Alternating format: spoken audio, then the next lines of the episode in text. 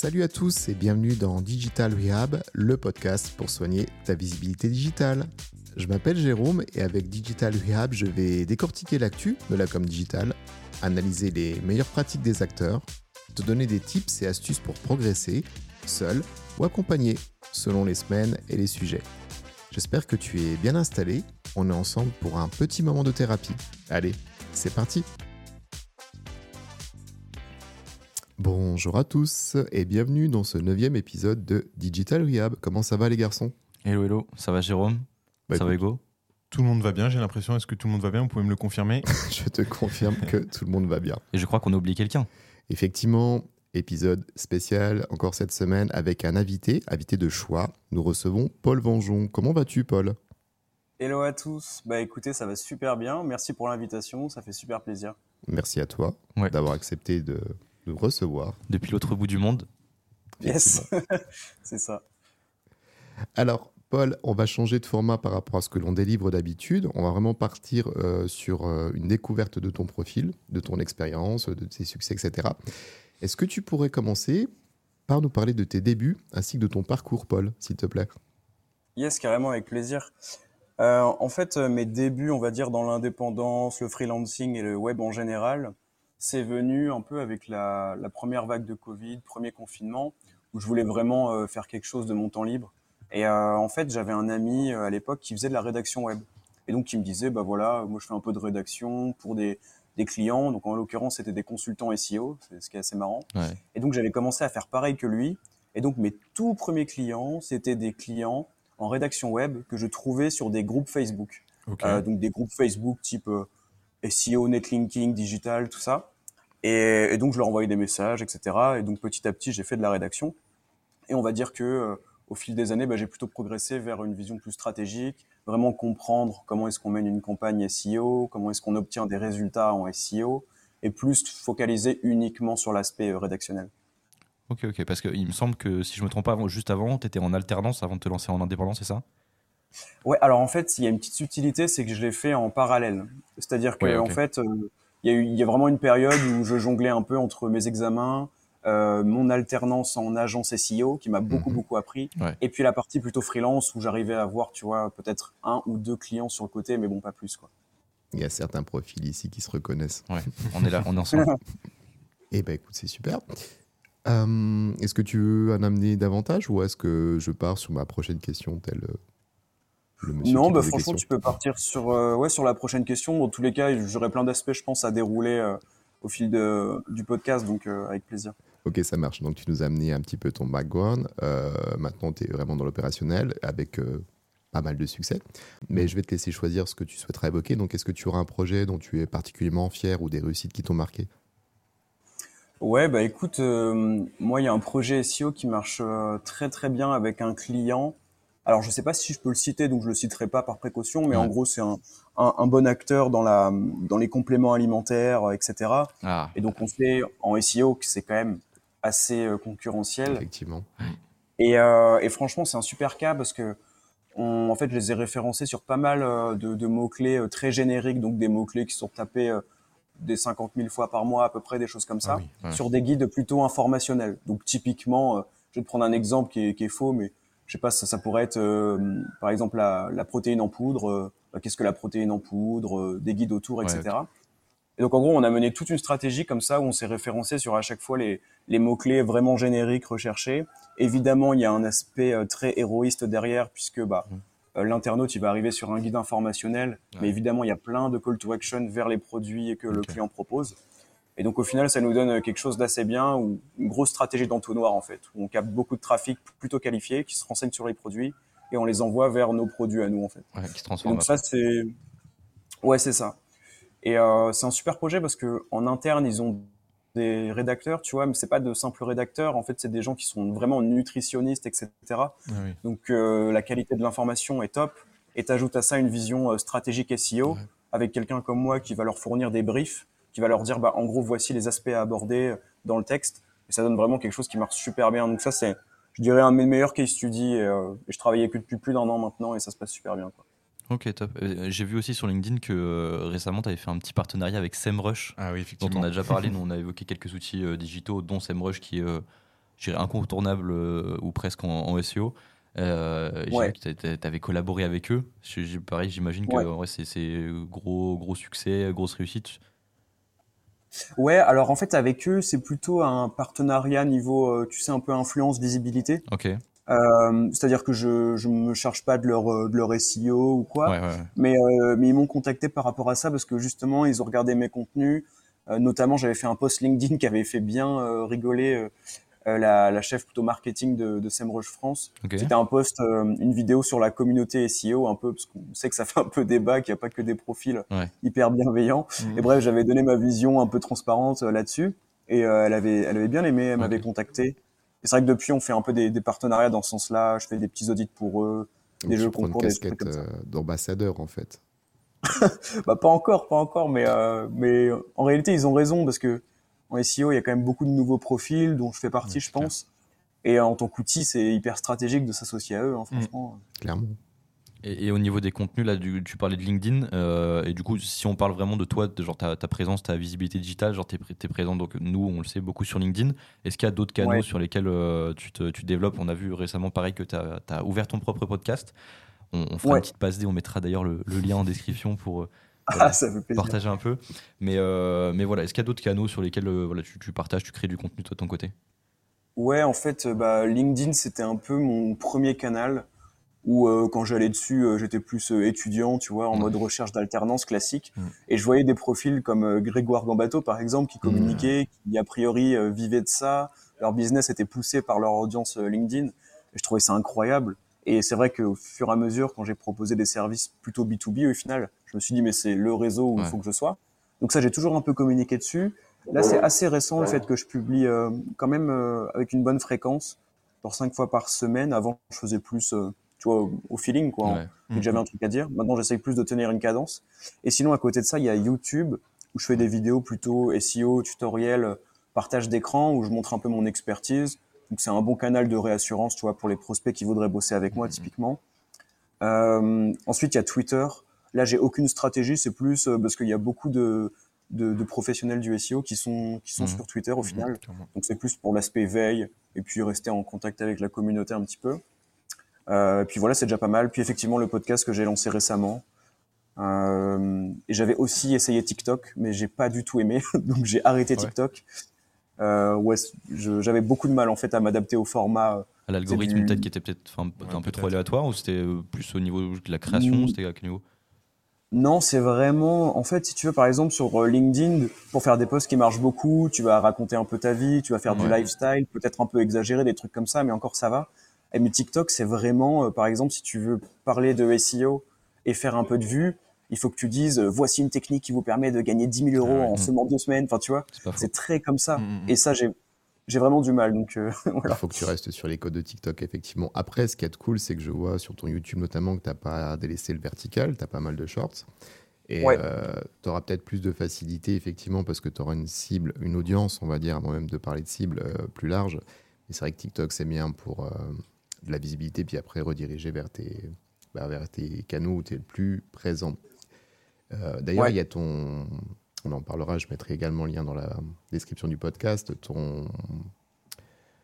Ah, ton bento, pardon, je cherchais le terme en fait, où tu récapitules Ouais. euh, l'ensemble de tes canaux d'acquisition. Ouais, c'est ça. Et ça reste LinkedIn. Et c'est marrant ce que tu parlais de Grégoire Gombato. Et euh, si tu as découvert le personnage, euh, forcément, tu parlais de récurrence dans la publication. Grégoire, c'est une vraie machine.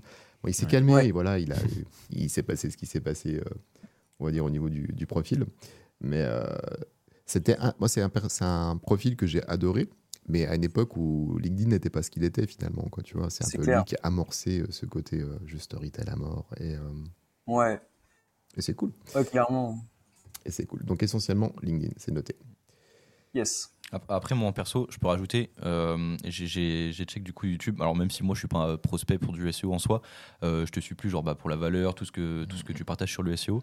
Et j'ai bien kiffé la petite vidéo euh, lifestyle quand tu étais à Montréal encore, Ah ouais. genre une journée. euh, c'est des trucs vraiment tout bêtes, mais je pense que j'en ai déjà parlé. Je pense que les gens euh, sont assez friands de ça, tout ce qui est euh, voilà, vers- voir les backstage, ce qui se passe derrière le Mhm. rideau.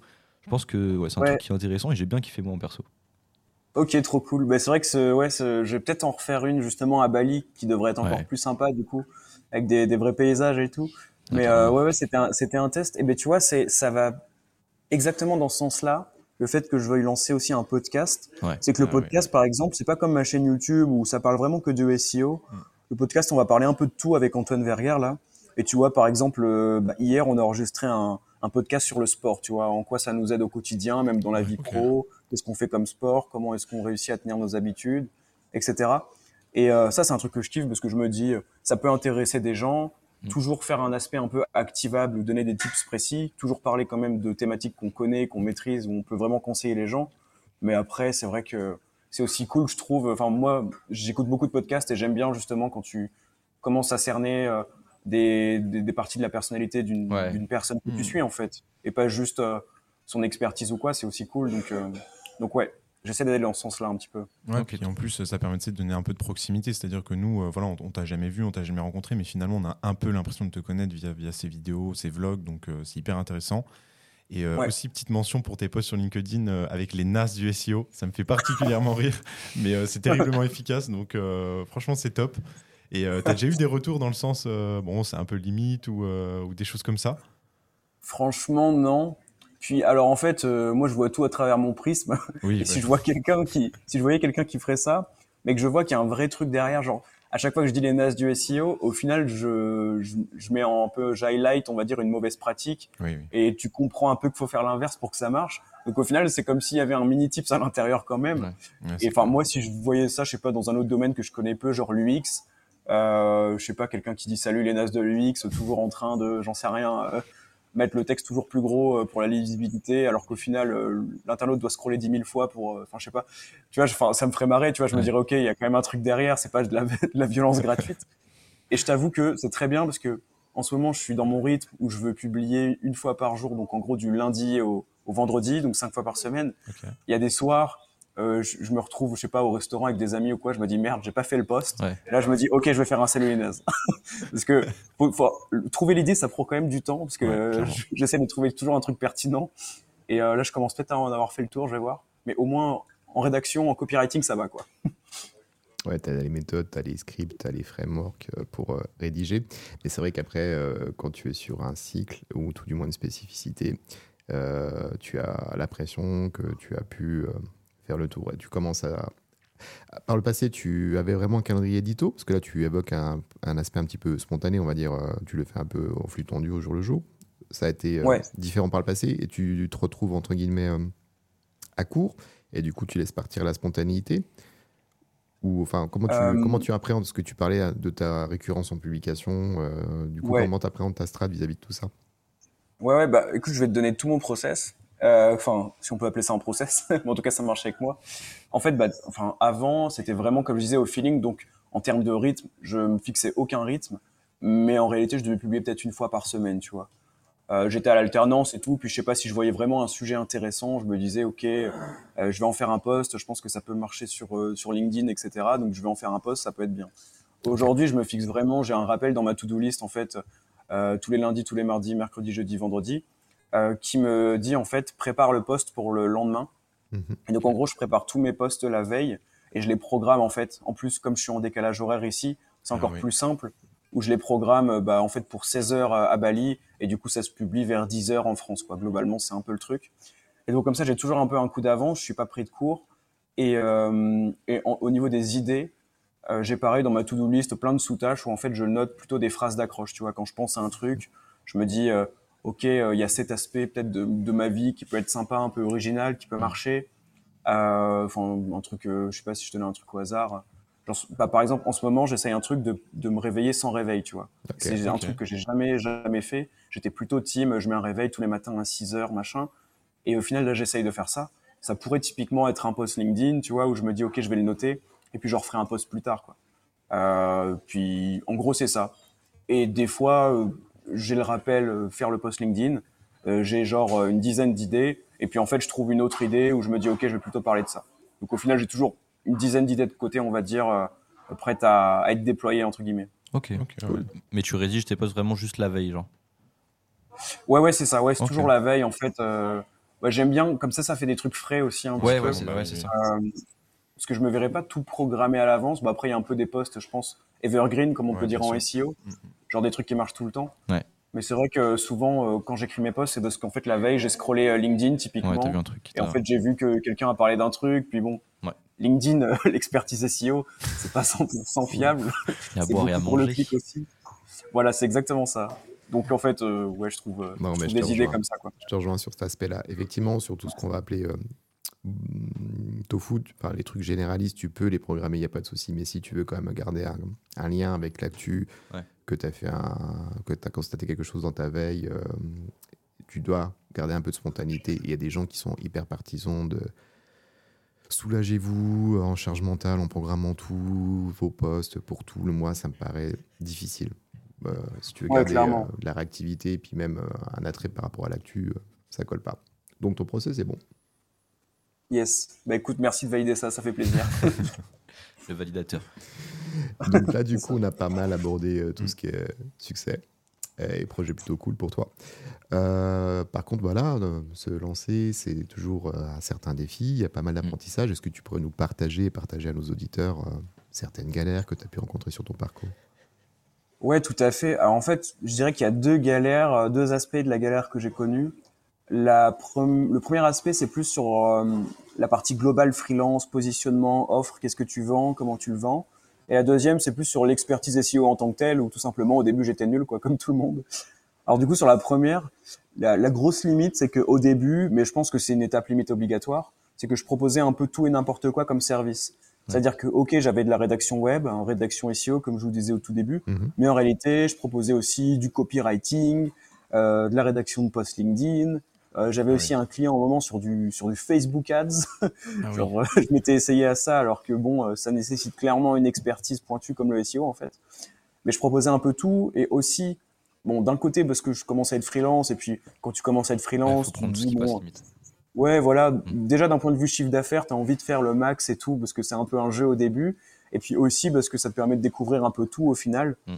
Donc bon, mais après ça allait avec mon pricing aussi, c'est-à-dire que j'ai proposé du Facebook Ads alors que j'étais clairement noob dedans, mais au final mon pricing était euh, noob aussi, donc euh, bon c'est l'offre et la demande on va dire. Donc euh, donc ça première erreur quoi. Et maintenant je vois bien la différence. Les gens euh, m'identifient clairement comme expert, je sais pas, mais en tout cas consultant SEO, spécialisé SEO, et peuvent se tourner vers moi de manière assez naturelle, voire me recommander en fait à d'autres gens qui me connaissent pas. Et ça, je pense que c'est quelque chose tu peux difficilement avoir en étant couteau suisse, quoi, parce que t'as pas de, de marque forte, de positionnement fort. Quoi. Je suis d'accord avec toi. Après, voilà, malgré ton, ton jeune âge, on peut te percevoir clairement comme un senior dans le domaine du SEO maintenant.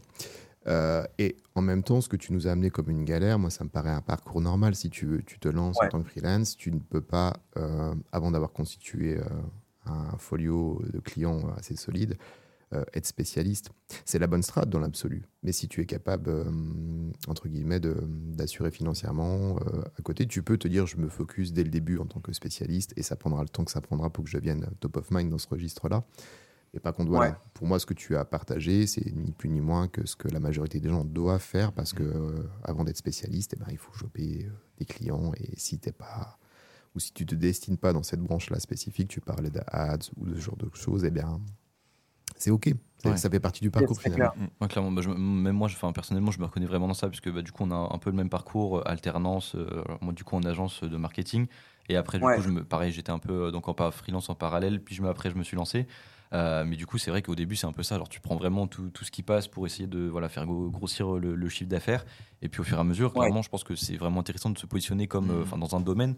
Euh, tu vois, toi, le SEO, les ads, euh, Jérôme, ça, ça serait le, le community management, par exemple. Tu vois, vraiment se positionner et être reconnu Mm, mm. euh, dans ce que tu fais. C'est clairement plus intéressant d'aller choper un peu tout partout. Quoi. Mais vous voyez, moi je suis quand même, euh, en fait, je dirais qu'il y a certains domaines où j'ai bien fait de proposer ça. Mhm. Genre typiquement la rédaction de post LinkedIn, parce que tu prends pas trop de risques. Euh, je dirais la rédaction web aussi, parce que facilement tu peux, tu peux devenir assez rapidement bon, je trouve Mm. en tout cas. Mais par exemple les Facebook Ads, ça, ça reste pour moi une erreur parce que vraiment, enfin je sais pas si vous vous rendez compte, mais si je vous raconte le truc, c'est que j'envoyais plein de messages sur LinkedIn.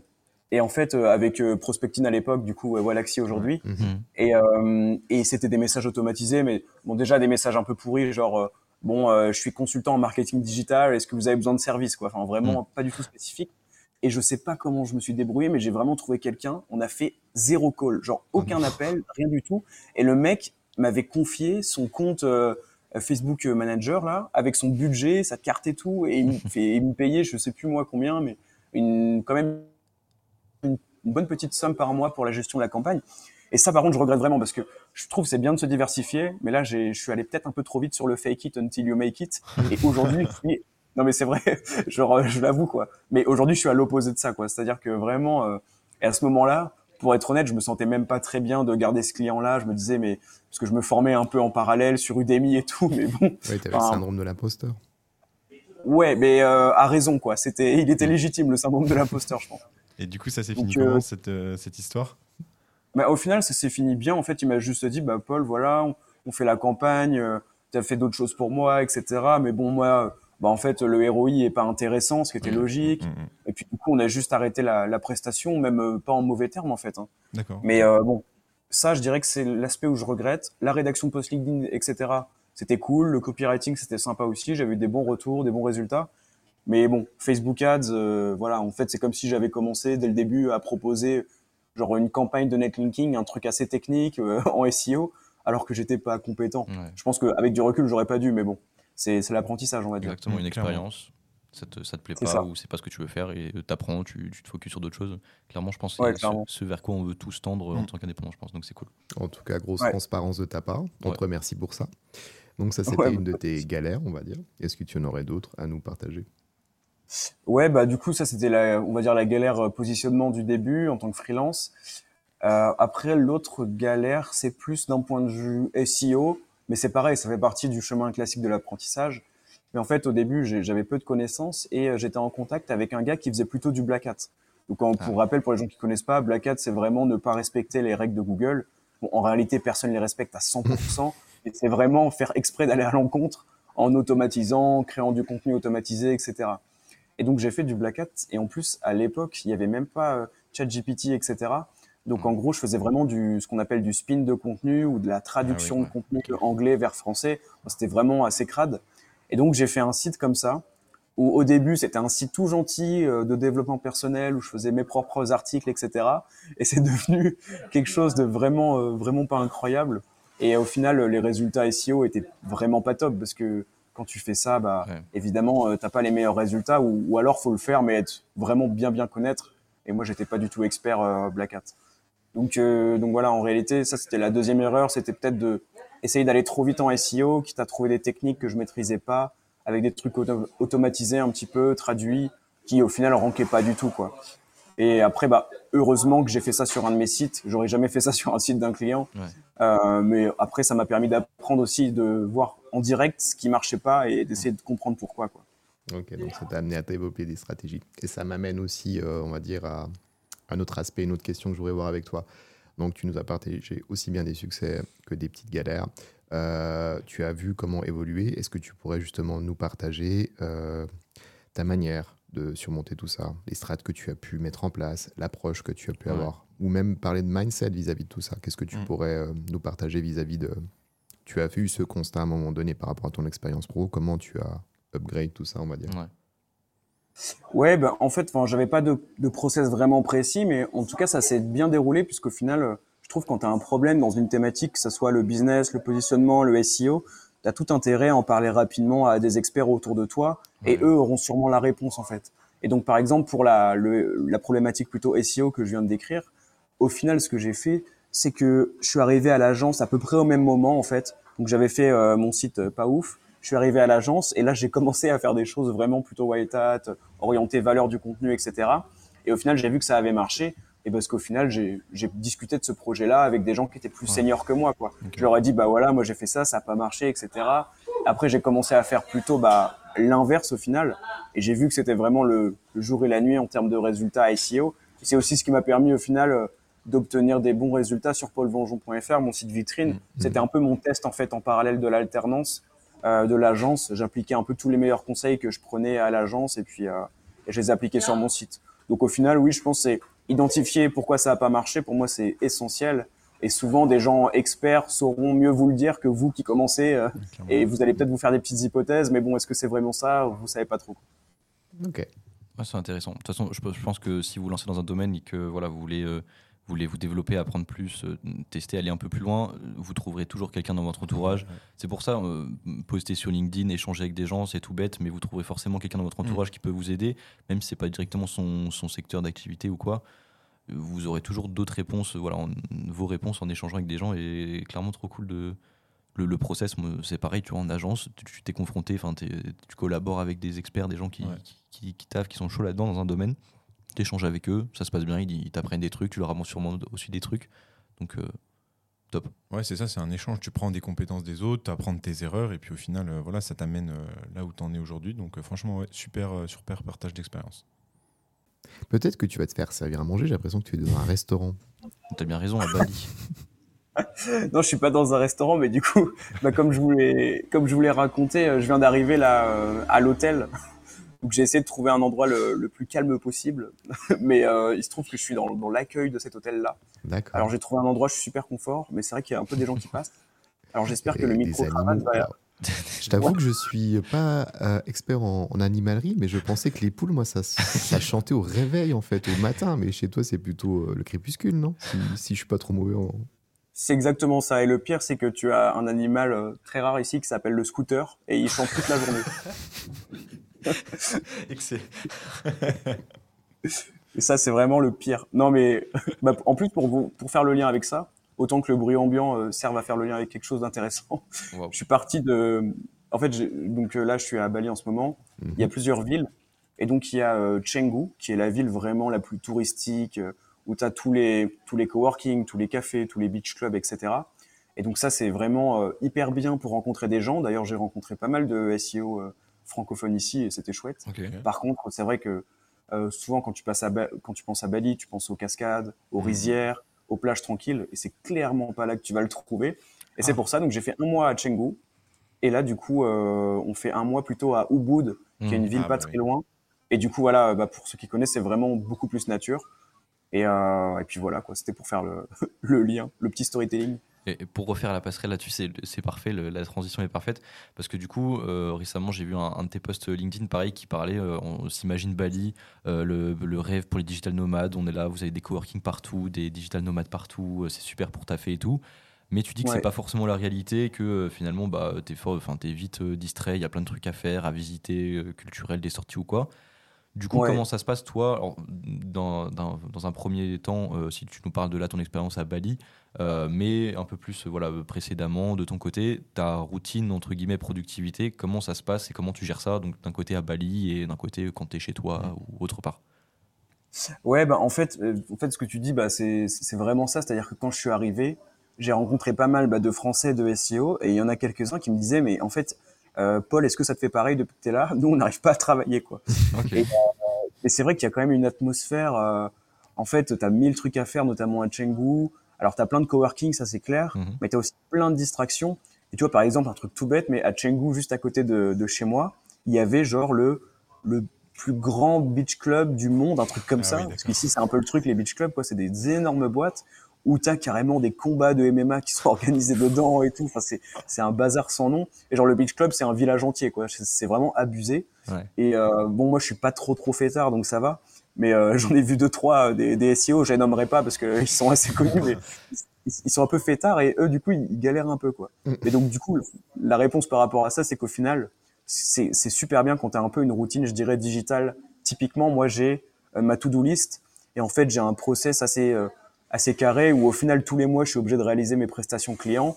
et donc, ouais. tu vois, en fin de mois, à chaque fin de mois, je distribue les différentes choses, tâches que je dois faire euh, sur les, les quatre semaines du mois qui suit. Mhm. Et pareil, en fin de semaine, je distribue, on va dire, les, les tâches de la semaine qui suit sur les, les jours de la semaine.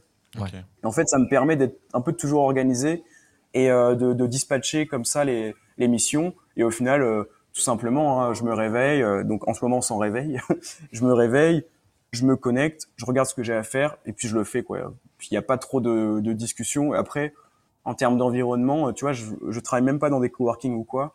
Euh, là, j'étais en ce qu'on appelle en guest house, donc comme euh, une petite euh, une maison partagée entre guillemets. Je Mhm. bossais sur un canapé. Enfin, je suis pas trop difficile par rapport à ça. Mais mais ouais, je pense que c'est hyper enfin hyper important d'avoir une to-do list, je pense, et de se fixer des objectifs journaliers, surtout quand tu es freelance et encore plus quand tu es à l'étranger et qu'il y a des palmiers euh, et des beach clubs partout. Ouais, quoi. la tentation est Forcément, partout. ouais, parce que je t'avoue que tu développes ma curiosité entre le fait, euh, à juste titre, hein, de profiter du, du site dans lequel tu te trouves euh, à une époque de ta vie et euh, de pouvoir garder contact avec tes clients, ce que tu as besoin ponctuellement de faire des calls ou des visios. ou- Et est-ce que tout ça euh, devient, entre guillemets, euh, facilement envisageable? Parce que si tu travailles avec un Européen, bah forcément, tu vas prendre contact avec lui euh, s'il souhaite t'avoir à 14h en soirée. Et peut-être qu'en soirée, tu souhaitais euh, profiter un petit peu, euh, je sais pas, des, des activités de, de là où tu te trouves. Et puis si en même temps, tu as ta routine sportive, comment tu arrives à croiser tout ça en étant sur des fuseaux horaires qui sont pas forcément les mêmes que ceux pour les personnes avec qui tu bosses? Ouais, bien vu. Ouais, bah, en fait, c'est super intéressant comme question parce que avant d'aller à Bali, euh, en fait, mon premier voyage, ça a été de partir au Canada. Et j'avais le même problème, c'est qu'en fait, tu as 6 heures de décalage, mais bon, dans, dans l'autre sens. Mhm. Euh, donc, euh, donc, en fait, la France est en avance par rapport au Canada. Et, euh, et en fait, c'était une question que je me posais. Sauf que, en réalité, tu vois, par exemple, même avec mes clients, j'ai très peu d'appels en live. À part s'il y a des points hyper, hyper hot, entre guillemets, hyper urgents à, à régler. Par exemple, en ce moment, j'ai un, un client qui fait une refonte technique. Bon, ça, en SEO, c'est le genre de sujet, faut pas déconner avec, quoi. Mhm. faut vraiment suivre ça de très près. Il y a des points avec le développeur et le client en même temps, etc. Donc, pour ce genre de, de choses, je fais vraiment des calls. Mais pour le reste, en réalité, j'ai toujours pris l'habitude, j'ai toujours trouvé ça beaucoup plus pratique, par exemple, euh, si je livre un audit technique à un client, de lui faire un loom, une vidéo partage d'écran, Mmh. qu'il peut regarder en fait quand il veut, Mm. et puis après d'être en contact avec lui euh, sur WhatsApp pour faciliter les échanges, plutôt que de faire un gros visio présentation où il faut que tout le monde soit dispo en même temps, etc. En fait, même en France, j'avais un peu une logique asynchrone entre guillemets, et ça s'est donc très bien exporté en fait euh, pendant mes voyages. Et euh, après, effectivement, hein, quand faut quand faut faire des appels, bah, comme là pour le podcast par exemple, il faut trouver un créneau. Donc, comme je suis à Bali, c'est plutôt le, la matinée en France que je peux faire les appels, puisque du coup c'est l'après-midi à Bali et qu'après bah c'est la nuit malheureusement. Quoi. Donc euh, donc franchement non, ça s'est plutôt bien exporté euh, à l'étranger on va dire. Et après pour ce qui est des routines sportives, franchement ça, par exemple le sport ou même ma communication sur les réseaux, Mm. au final que je sois en France ou ici ça change rien, si ce n'est que je vais programmer un peu les postes à l'avance comme je disais à 16h heure de Bali pour que ce Mm. soit 10h heure française. Mais franchement, ça, c'est vraiment l'aspect le plus simple. En réalité, c'est des, c'est des cases à cocher dans la to-do list, quoi. Ok. Ok. Et, et si tu avais genre deux trois tips euh, vraiment pur et dur euh, de productivité ou qui te servent à toi dans ta journée pour euh, Ouais. voilà être plus productif ou t'améliorer ou voilà en dev Ouais. perso, euh, tu, tu parlais du sport, je pense que ça, ça Mhm. peut être un aspect intéressant, mais voilà, si tu as deux trois tips à donner, on est preneur. Ouais, bah déjà, effectivement, je pense qu'il faut commencer par le, la base, le bien-être global. Mm. Donc, euh, pour moi, c'est activité physique régulière ou au moins euh, bouger dans la journée. En tout Ouais. cas, pour moi, je sais que c'est essentiel. Euh, ensuite, bah évidemment, la- l'aspect nourriture. Hein, là, j'ai eu une période, je suis arrivé sur Bali où je me suis fait un peu plaisir avec des burgers et des pizzas. Ma productivité euh, en était impactée, je peux vous le dire. donc, euh, donc, on voit clairement que voilà, ça a aussi un impact. Et puis le sommeil, évidemment, je pense que c'est le plus gros facteur. Donc ça, pour moi, c'est vraiment la base des bases, essayer de surveiller les, ces trois points-là Ok. activité physique, sommeil euh, et alimentation. Et ensuite, pour moi, tu as le fait de mettre une to-do list. Enfin, je- en tout cas, pour mon cas, c'est vraiment fondamental. Ouais. Je pourrais pas travailler au feeling et arriver devant mon ordi et me dire, OK, qu'est-ce que je fais aujourd'hui? Ah oui, c'est vrai, essayer de repenser à tous les projets clients, voir ce qui est le plus urgent, etc. Quand c'est fait à l'avance, je trouve que on se, on se libère une, une pression. Et après, d'un point de vue, quand on est dans le dur, vraiment en train de travailler, évidemment, le, téléphone, pour moi, il doit être loin ou voilà. Et moi, j'aime bien même mettre des, un chronomètre, en fait. Euh, pas forcément en mode je m'oblige à travailler au minimum 40 minutes en 10 heures d'affilée, mm. mais plus pour euh, voir combien de temps je passe sur chaque chose. Est-ce que je pourrais pas aller plus vite. Mm, mm. Et ça me permet aussi de m'y retrouver euh, d'un point de vue rentabilité horaire en tant que freelance en fait à la fin du mois. Quoi. Ok. Euh, voilà. Et juste dernier tips pour ceux qui ont vraiment du mal, je dirais, à se concentrer, qui par exemple sont chez eux en télétravail, j'en sais rien, et qui vraiment ont du mal à se focaliser sur une tâche et à pas partir sur les réseaux sociaux ou quoi. Euh, le Pomodoro, ça peut être pas mal. se forcer en gros à travailler 25 minutes d'affilée, faire une petite Mm. pause de 5 minutes, etc. Je faisais beaucoup ça au début et ça m'a vraiment aidé, je pense, à développer la, la compétence euh, deep work entre guillemets quoi. Ouais, je suis d'accord avec toi. Et je pense que c'est un bon début, comme tu le dis. Et au fur et à mesure que tu as pris l'habitude euh, de te focus sur une tâche, euh, j'ai arrêté Pomodoro parce que je me disais les 25 sont pas suffisantes. J'arrive à avoir un état de deep work plus long. Donc euh, voilà, c'est dommage de me donner une, enfin de m'offrir une pause entre guillemets à 25 minutes de travail si je peux aller au-delà. Mais en tout cas, oui, au début, euh, si tu as besoin de, entre guillemets, reformater ton cerveau vis-à-vis mm. de tout ça, Pomodoro, c'est un bon point de départ. Je suis OK avec ça. Mm. Et puis même la, façon dont tu parlais, fin de chronométrer tes tâches, etc. Euh, dans le, en plus, on en parle donc dans le dernier épisode du podcast avec euh, plein d'outils ou quoi de productivité. Et euh, je sais que moi, en perso, j'utilise Toggle. Je sais pas si, si tu connais.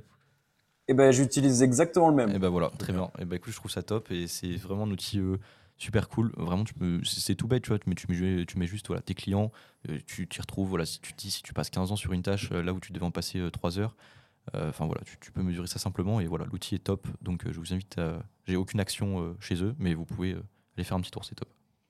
Ouais, franchement, l'outil est trop bien. Et bah, d'ailleurs, pour la, la to-do list, moi j'utilise To-Doist, donc en fait To-Do List sans le L, qui est vraiment cool, notamment pour se mettre des tâches récurrentes, etc. Et qui d'ailleurs pour les, les, petits rats entre guillemets. ils ont un plan gratuit qui est quand même cool et euh, gratuitement vous pouvez aller quand même, je trouve assez loin. Donc euh, ça peut être un, un, bon moyen de mettre, euh, bah de, de, commencer en fait à, à traquer un peu ce qu'on fait et à, se fixer des to-do list quoi. Ok top. Super, merci Paul pour tout ça. Maintenant, on va profiter de ton expertise SEO pour aller gratter quelques tips spécifiquement en SEO, si toutefois tu nous fais cet honneur. Évidemment, ça sera 47 euros, mais il n'y a pas de J'envoie un pigeon voyageur à Bali dès maintenant, avec le chèque. ça marche. mais ouais, avec plaisir. Si tu as quelques, quelques petits tips ou, quoi, alors peu importe le format, mais euh, pareil, euh, comme, comme, la productivité, un ou deux, un ou deux tips. Après, c'est vrai que si tu peux éviter les black hats euh, dans ce podcast, on pourra faire en, off, il n'y a pas de souci, mais là, plutôt. Alors, premier tip, vous prenez un site américain, copier-coller DeepL, publier. Premier instant.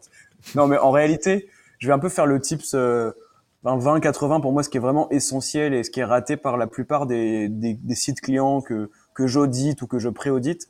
C'est souvent la réponse aux intentions de recherche. Souvent, on se dit, bah, en fait, pour être bien positionné, il faut mettre, répéter le mot-clé principal, etc. Et c'est vrai, notamment optimiser son title, par exemple, mettre son mot-clé principal dans le title, c'est super puissant mais souvent je trouve que les gens passent à côté de la notion de, de l'intention de recherche. Et donc en fait, l'intention de recherche, c'est quoi? C'est essayer de comprendre ce que l'internaute attend en tapant le mot-clé que vous souhaitez cibler avec votre page, et donc à répondre à ces attentes du mieux possible. Et donc typiquement, bah, j'avais un client, comme je disais, dans, dans, les, dans la nutrition. Si par exemple on tape euh, whey protein, j'en sais rien, euh, alors tapez pas whey protein parce que c'est un faux exemple, donc peut-être que ce que je veux dire ça s'applique pas, mais c'est pour donner un exemple euh, ou on va dire thé vert, parce que thé vert, je sais que c'est ça. Euh, Google, il va faire remonter, par exemple, des articles qui vont euh, faire un guide en complet en fait sur le thé vert typiquement avec les bienfaits, euh, pourquoi pas combien en prendre, à quel moment en prendre. Et votre job en fait, c'est de, de, produire une page avec des conseils pertinents qui répondent à, à ces questions-là en fait. Mhm. Et donc il y en a qui le font quand même, qui se disent ok, il faut que ma page apporte de la valeur. Alors je vais regarder quelles infos les concurrents mettent en avant sur leur page et je vais mettre globalement les mêmes choses. Et il y en a très très peu qui vont au-delà de ce que font déjà les concurrents. et donc, pour aller au-delà, il y a une réflexion toute simple qui est de se mettre à la place du persona en fait avant même de regarder les contenus des concurrents. Et moi, c'est ce que je fais à chaque fois. Et c'est ce qui, je pense, me permet d'avoir des contenus meilleurs que les concurrents. C'est que vraiment, avant de regarder leur contenu, je me dis, OK, je me mets à la place du persona. Si la personne, elle tape euh, agence SEO, elle a peut-être envie de voir d'un coup quelles sont les meilleures agences SEO, donc peut-être mhm. que je peux faire un classement qui est intéressant. Peut-être qu'elle a envie de savoir bah, comment travaille une agence SEO, en gros c'est quoi les étapes, je sais pas, audit technique en premier, après campagne de contenu, etc. Peut-être qu'elle a envie de savoir combien ça coûte à peu près, quitte à donner un prix moyen et à dire que bah, ça dépend au cas par cas.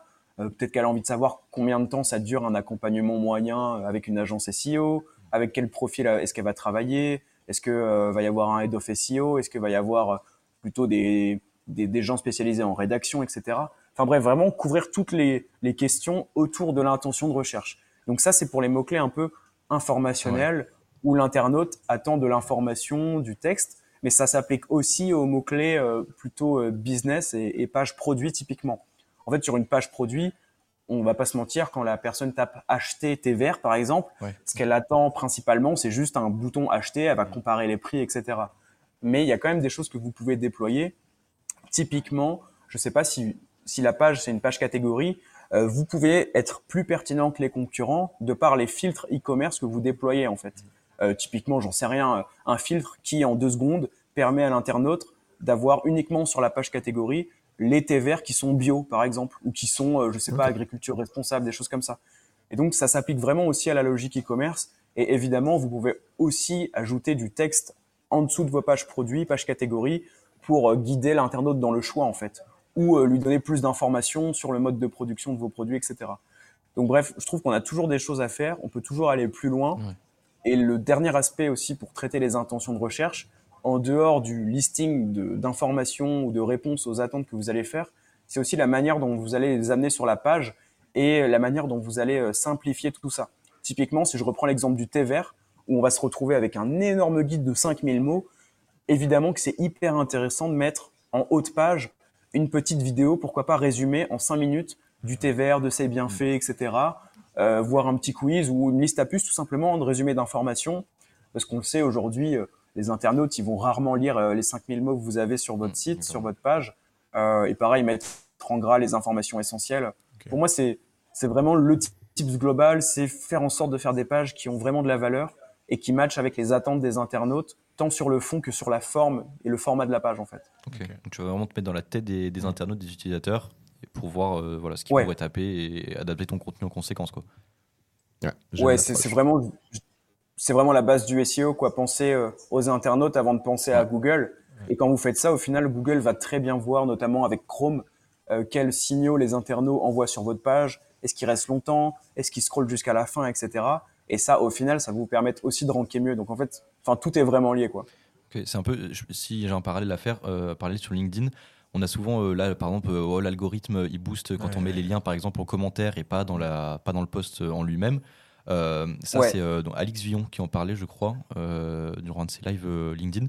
Il disait Ok, c'est cool, l'algorithme, ça favorise sûrement l'algorithme, mais au point de vue, enfin, du point de vue expérience utilisateur, du moins, c'est chiant pour l'utilisateur d'aller dans les commentaires. Hmm. Donc, vaut peut-être mieux euh, bah, négliger un peu cette partie, mettre euh, son, son, lien dans son post, quitte à ce que l'algorithme booste un petit peu moins, mais au moins c'est plus cool et vous aurez sûrement plus de clics. Donc là, l'algorithme va peut-être pouvoir vous mettre plus en avant. Quoi.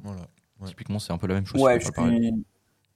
ouais je suis 100% d'accord avec ça. Et d'ailleurs, bah, ça fait euh, peut-être, depuis que j'ai recommencé à publier vraiment de manière régulière, donc il y a peut-être 2-3 mois, que maintenant je mets vraiment tous mes tous mes liens comme ça dans le corps de texte. En plus, ça te fait l'encart euh, YouTube et tout. Enfin, mm-hmm. c'est chouette. Les gens peuvent limite consommer ton ta vidéo YouTube direct dans LinkedIn. donc, euh, franchement, c'est tout bénéf. Ok, c'est cool. Un grand merci Paul pour tout ça. Ouais, c'est cool. Mm, franchement. Est-ce que tu souhaites euh, amener un mot de la fin? Parce que nous allons gentiment approcher de la fin. moi j'en ai un, c'est bon. Bah, un mot de la fin. Ouais, je, je dirais, bah, pense, c'est le rituel. Oui, si c'est le rituel. Ok. Le mot de la fin. Euh... Ouais, bah pensez aux intentions de recherche, quoi. Je vous ai fait toute une rengaine là-dessus. Pensez aux intentions de recherche. Et, et, surtout, faites attention au Beach Club. Voilà. si, vous faites les, si, vous faites les, deux, vous allez avoir un ICO. Je te jure que tu m'as volé mon mot de la fin. en mince. Euh, tout le monde doit en dire un oui, c'est ça. Euh, c'est bon, j'en ai un que je vais dire en premier pour éviter de me le faire voler, qui est Scooter. Oh, j'en étais sûr, je voulais dire. ça pré-shot à tout. C'est infernal. Euh, je vous ai posé une colle. Allez, go. Ça réfléchit dans le studio. Et eh ben ouais, je vais avoir une vraie rêve. J'espère que ça te fera plaisir, Paul. Je vais dire Subway parce que dans ta vidéo à Montréal, tu avais pris un petit Subway. Donc oh euh, voilà, une petite rêve. Oh, ça c'est une, une référence absolue là. Franchement, le goat. C'est le boss. Voilà, ton tour. Moi, je vais être courpeau. Je vais dire un grand merci. Voilà, merci. Merci, Paul, par rapport à tout ce que tu as ah, restitué. Euh, moi, tu es vraiment un profil, même si je ne suis pas euh, spécialisé SEO, que je prends grand plaisir à suivre. Euh, j'ai pris aussi pas mal de plaisir à découvrir Minimal Viable Podcast, ah, qui est un nouveau projet.